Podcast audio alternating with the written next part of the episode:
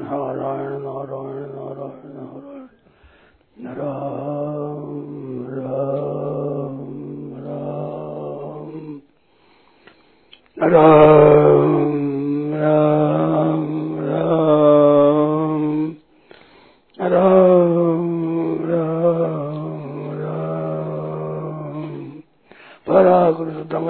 राम राम ब्रह्म नराकृते। सौन्दर्य सार सर्वस्व वंदे नन्दात्मजम् प्रपन्न पारिजाताय तोत्र वेत्रैपाणये ज्ञानमुद्राय कृष्णाय गीतामृतदुभे नमः। वसुदेवसुतं देवं कर्षचाणूरवर्धनम् देवकी परमानन्दम् कृष्णं वंदे जगद्गुरुम्। वंशी विभूषित गला नवनीरदाभात पीतांबराधरुण बिंब फलाधरुषात। पूर्णेन्दु सुंदर मुखाद अरविंद नेत्रात कृष्णात् परम किमपि तत्व न जाने हरि ओम नमः सुपरमात्मने श्री गोविंदाय नमो नम। श्री गुरु शरण कमलेभ्यो नमः। महात्म्यो नमः। सर्वेभ्यो नमो। नमः नारायण नारायण नारायण नारायण। भैया बोलो आप हर समय हर सत्संग में एक बात कहते हैं कि सब मनुष्य में एक ही परमात्मा है। हाँ। तो फिर एक मनुष्य संत बनता है तथा दूसरा डाकू बन जाता है ऐसा क्यों? एक मनुष्य संत बनता है और दूसरा डाकू बन जाता है ऐसा क्यों होता है फिर? सब में एक भगवान ही है तो।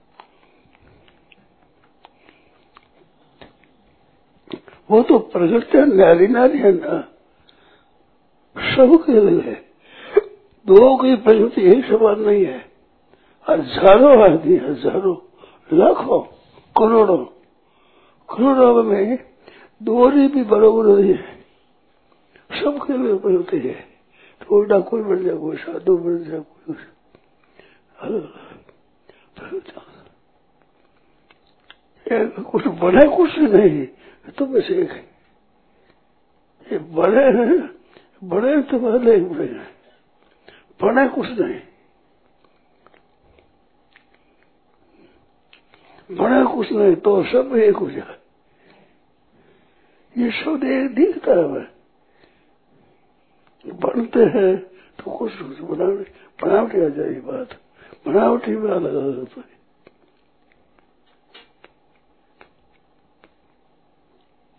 क्या बात परमात्मा की आज्ञा के बिना पत्ता भी नहीं हिलता।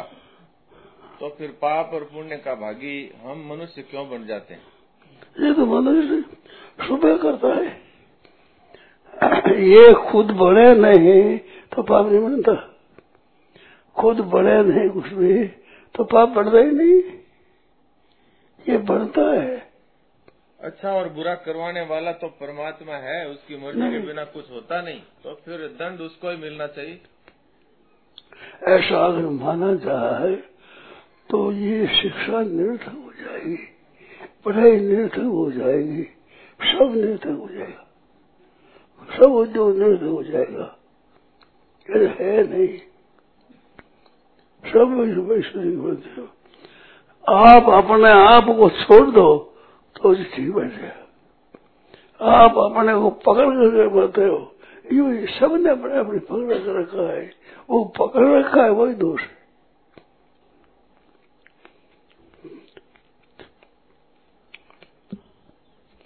और होता है। कहते हैं, जैसे विद्यालय में ज़्यादातर विद्यार्थी फेल ही होते हैं तो स्कूल चलाने के लिए उनको पास किया जाता है। ऐसे ही हम तो ऐसे समय में, गिरे हुए समय में आपके पास आ गए। अब हमसे तो ये कामना का और ममता का त्याग होता नहीं। हम हाथ ऊँचा कर दिए। अब आप कृपा करो तो हम पास हो जाएँ। संतों की लव सत्संग भी की बात रामायण में आती है तो हमारे दृष्टि में आप संत हैं ही तो एक क्षण में हमारा कल्याण करने की कृपा करें।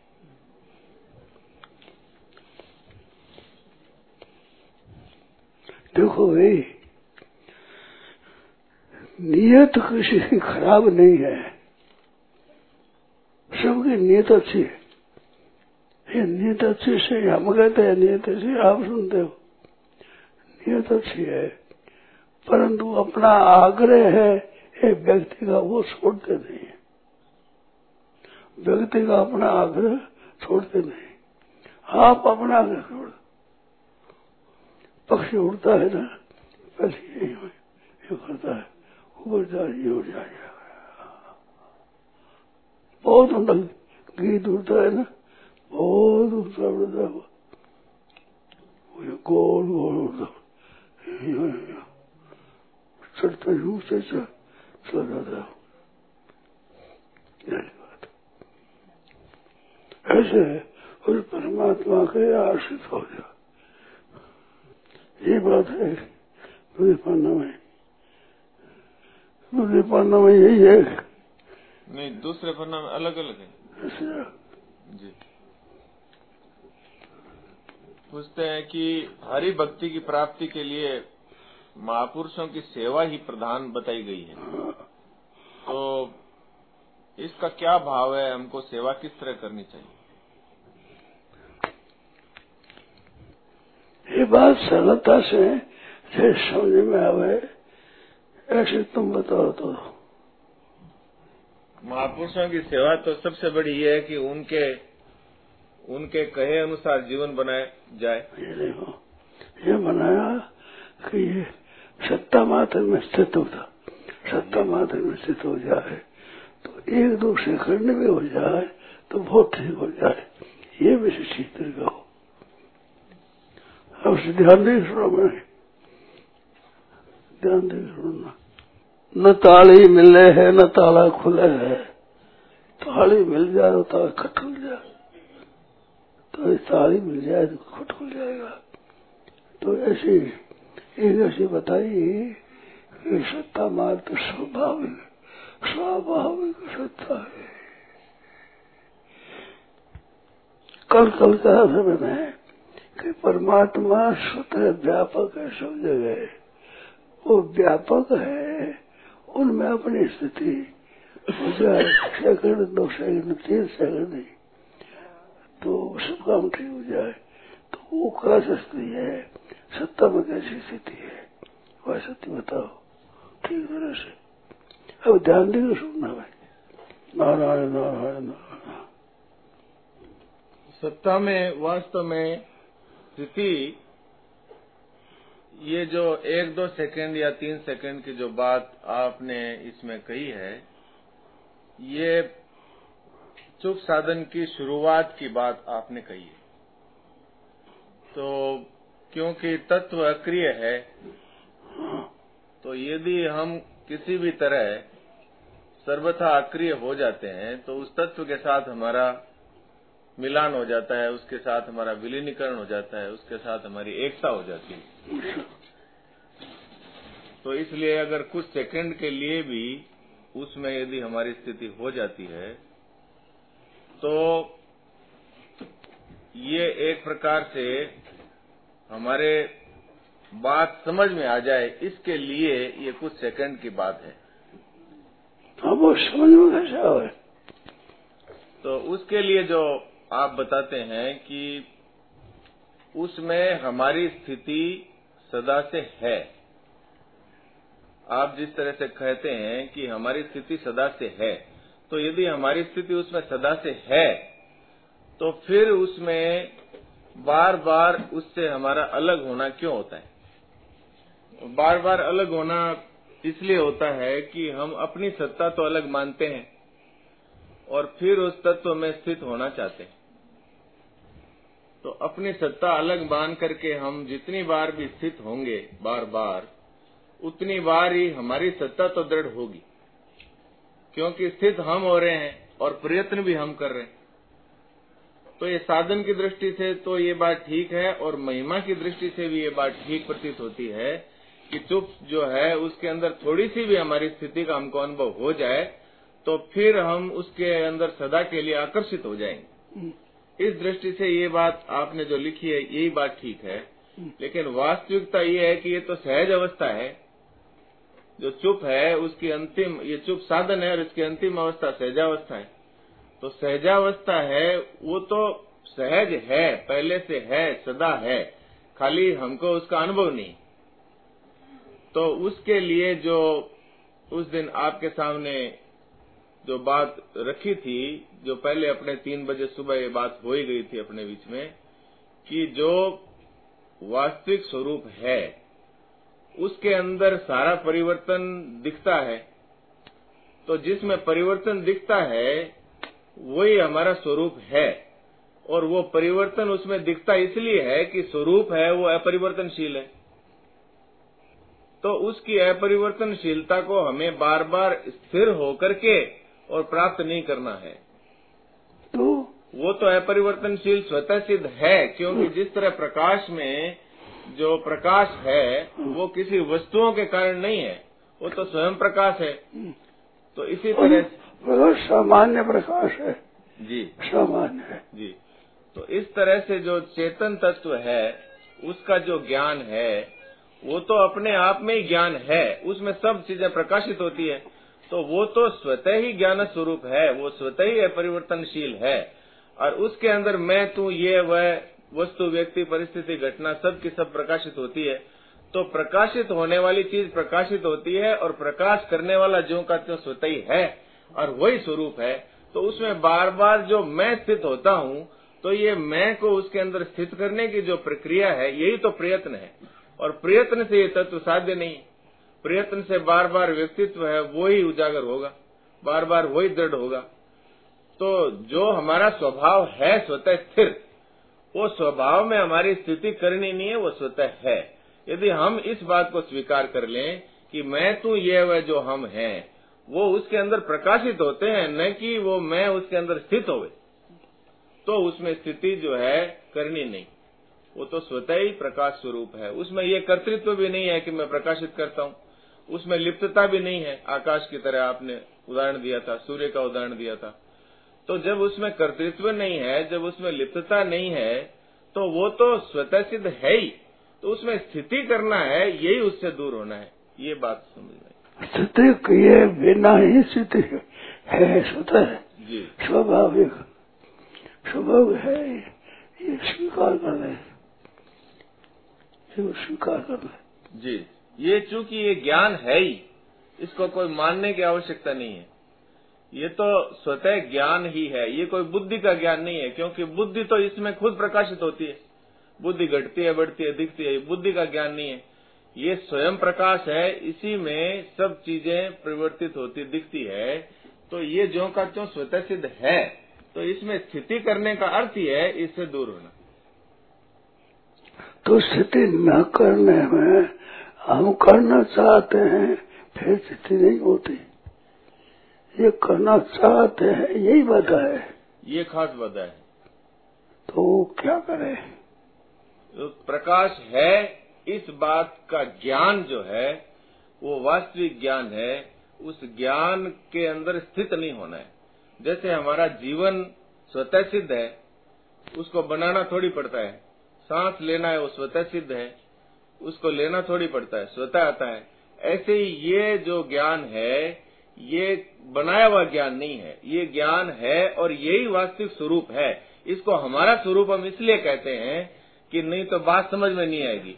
लेकिन वास्तव में इसमें हमारा स्वरूप, तुम्हारा स्वरूप ये नहीं है। ये स्वरूप है। इसमें मैं, तू, ये अलग से दिखता है जो ये मैं, ये मेरा ज्ञान है। जब तक ये मेरा ज्ञान है तब तक तटस्थता है। ज्ञान तो अपना अलग पड़ा है, हम अपने अलग पड़े और अब उसके अंदर जाकर स्थित होते हैं। तो ये तटस्थता मिटेगी तब कि जब मैपन भी उस ज्ञान में प्रकाशित होता है। तो वो मैपन तभी छूटेगा। नहीं तो मैं इसमें स्थित हूँ, ये प्रयत्न रहेगा, तब तक ये चुप साधन तो हो जाएगा। थोड़ी देर के लिए ऐसा होगा कि सब विचार चले गए। लेकिन वो वास्तव में, स्वरूप में जो स्थिति होनी चाहिए, वो नहीं हो वो कैसे हो? वो इससे हो कि हमें स्थित नहीं होना है, यही हमारा स्वरूप है, साक्षात। और परिवर्तन जिसमें दिखता है, वो स्वतः स्थिर है। उसमें स्थिर होना नहीं किसी को। वो स्थिर है और वही स्वरूप है। एक तो ये बात है। दूसरी, इसमें खास बाधा है, वो ये है कि जब तक संयोगजन्य सुख की इच्छा बनी रहती है किसी भी तरह से, तब तक चाहे भले ही हम इसको कहते रहें, सुनते रहें, समझते रहें, बोलते रहें, ये बुद्धि का ज्ञान ही रहेगा। क्योंकि संयोग संयोगजन्य सुख की इच्छा है तो हमको जख मार कर शरीर का माध्यम बनाना ही पड़ेगा। नहीं तो संयोग संयोगजन्य सुख लेंगे काय से? संयोग संयोगजन्य सुख के लिए तो चिंतन करेंगे तो मन ज़रूरी है। तो मन के साथ हमारी एकता न चाहेंगे तो भी हो जाएगी।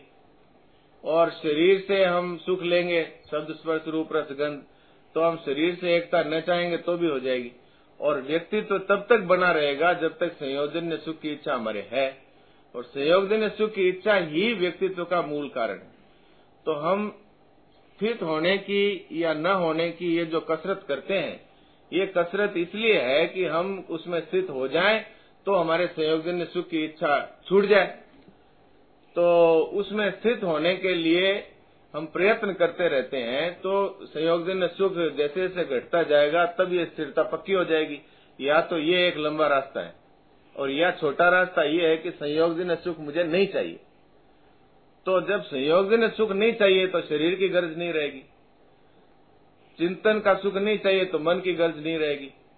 तो अपने आप ही व्यक्तित्व टूटेगा, और तब जाकर के उसमें अपनी स्वतः सिद्ध स्थिति का अनुभव हो जाएगा।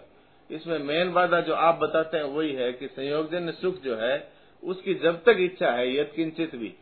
मान की, बड़ाई की, पाँचों भोगों की, शरीर के सुख की, या तब तक वो चाहते हुए और न चाहते हुए भी व्यक्तित्व बार बार उभरेगा और उसको मिटाने के लिए हम लोग बार बार तत्व में स्थिति करेंगे और बार बार उससे वापस नीचे उतरेंगे। तो उसने क्या करें उसके लिए एक निश्चय करे कि मुझे संसार का सुख नहीं चाहिए। क्योंकि ये तो अपना ही ज्ञान है। आज तक संसार के सुख ने हमें तृप्ति नहीं दी। तो जब तृप्ति नहीं दी तो वो अब तृप्ति दे देगा ऐसा वहम है। ये वहम मिटाना होगा खुद को ही। ये वहम जब तक रहेगा कि इनसे सुख मिलेगा, तब तक निश्चय पक्का नहीं होगा। और जब तक निश्चय पक्का नहीं होगा, तब तक मुझे कुछ नहीं चाहिए, ये पक्का नहीं होगा। संयोगजन्य सुख जब तक भी चाहिए तब तक ये स्थिति होगी नहीं। तो संयोगजन्य सुख ऐसा ही मर जाए भीतर से और क्या उपाय है? पक्का निश्चय एक तो उसका उपाय है। विचार करना उसका उपाय है कि हमें आज तक यदि इससे कुछ नहीं मिला तो अब कैसे मिले? हमें हमें ऐसा मालूम होता है संपूर्ण जीव जितने हैं सबकी स्थिति इसे ख्याल नहीं करते हैं। यही बात है। ख्याल करते से सब स्थिति है। ऐसा मालूम होता है।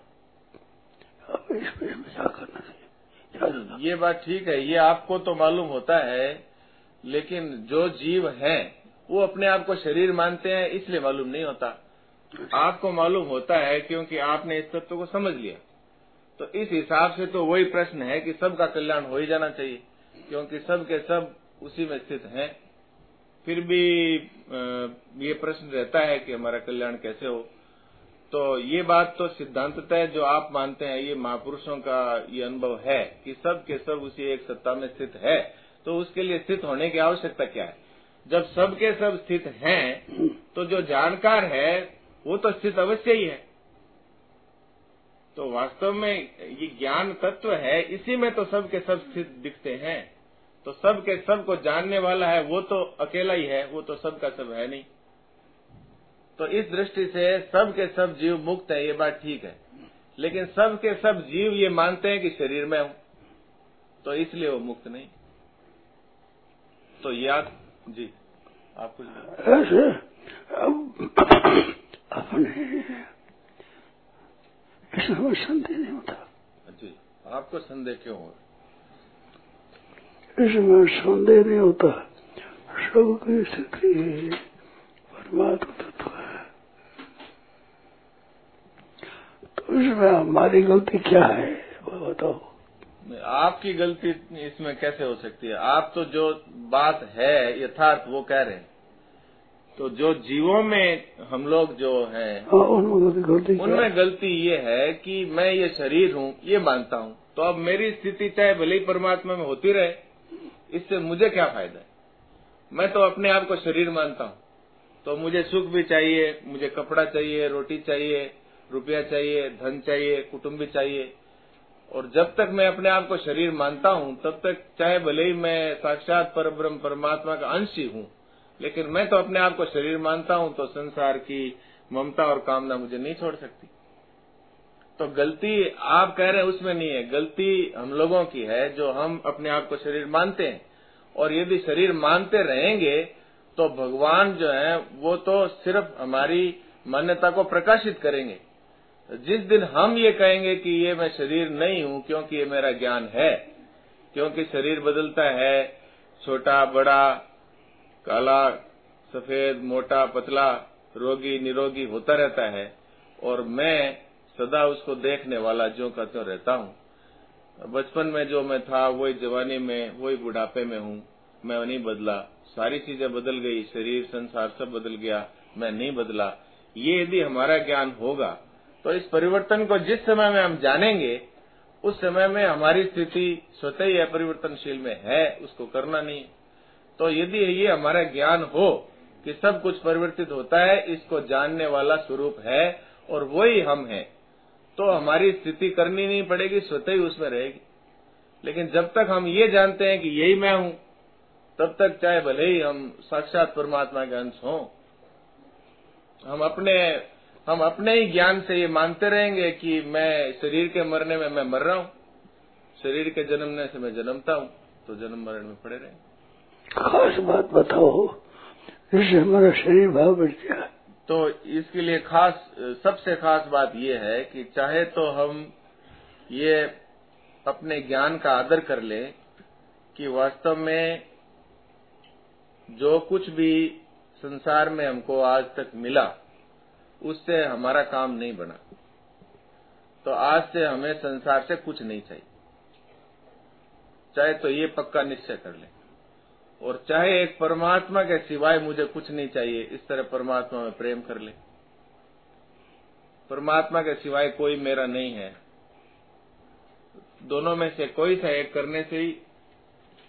मैं परमात्मा का ही हूँ।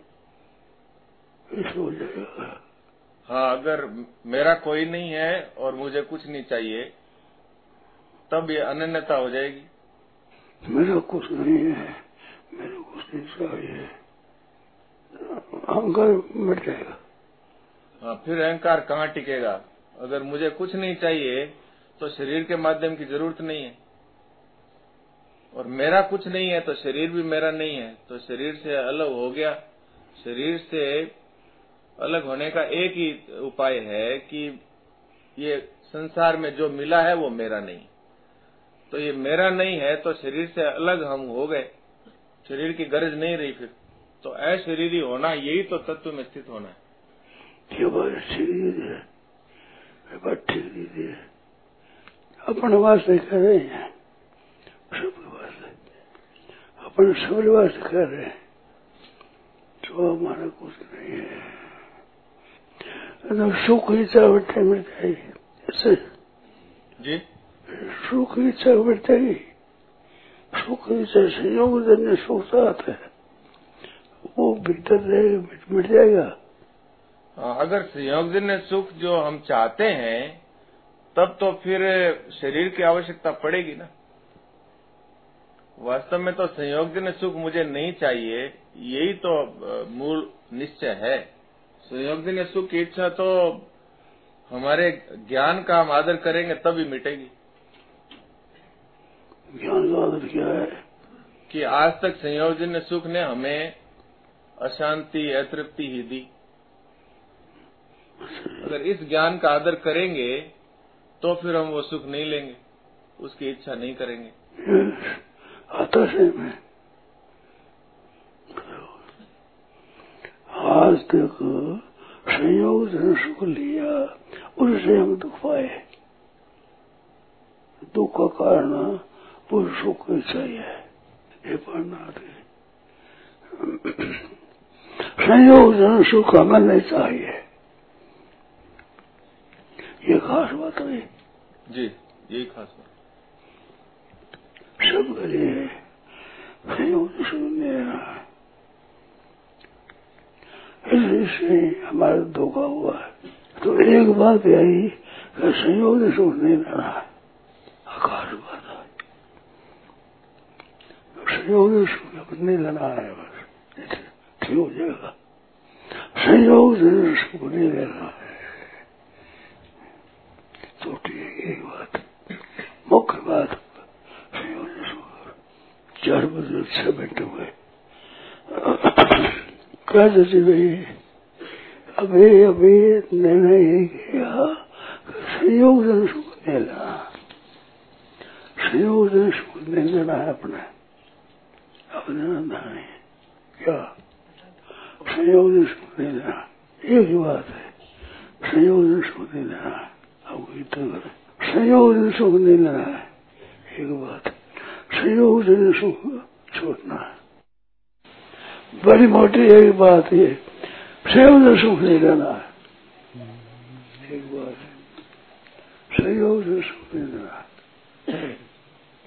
वो सुख लेते रहेंगे बातें सुनते रहेंगे। ठीक नहीं बैठेगा श्यावर रामचंद्र की जय।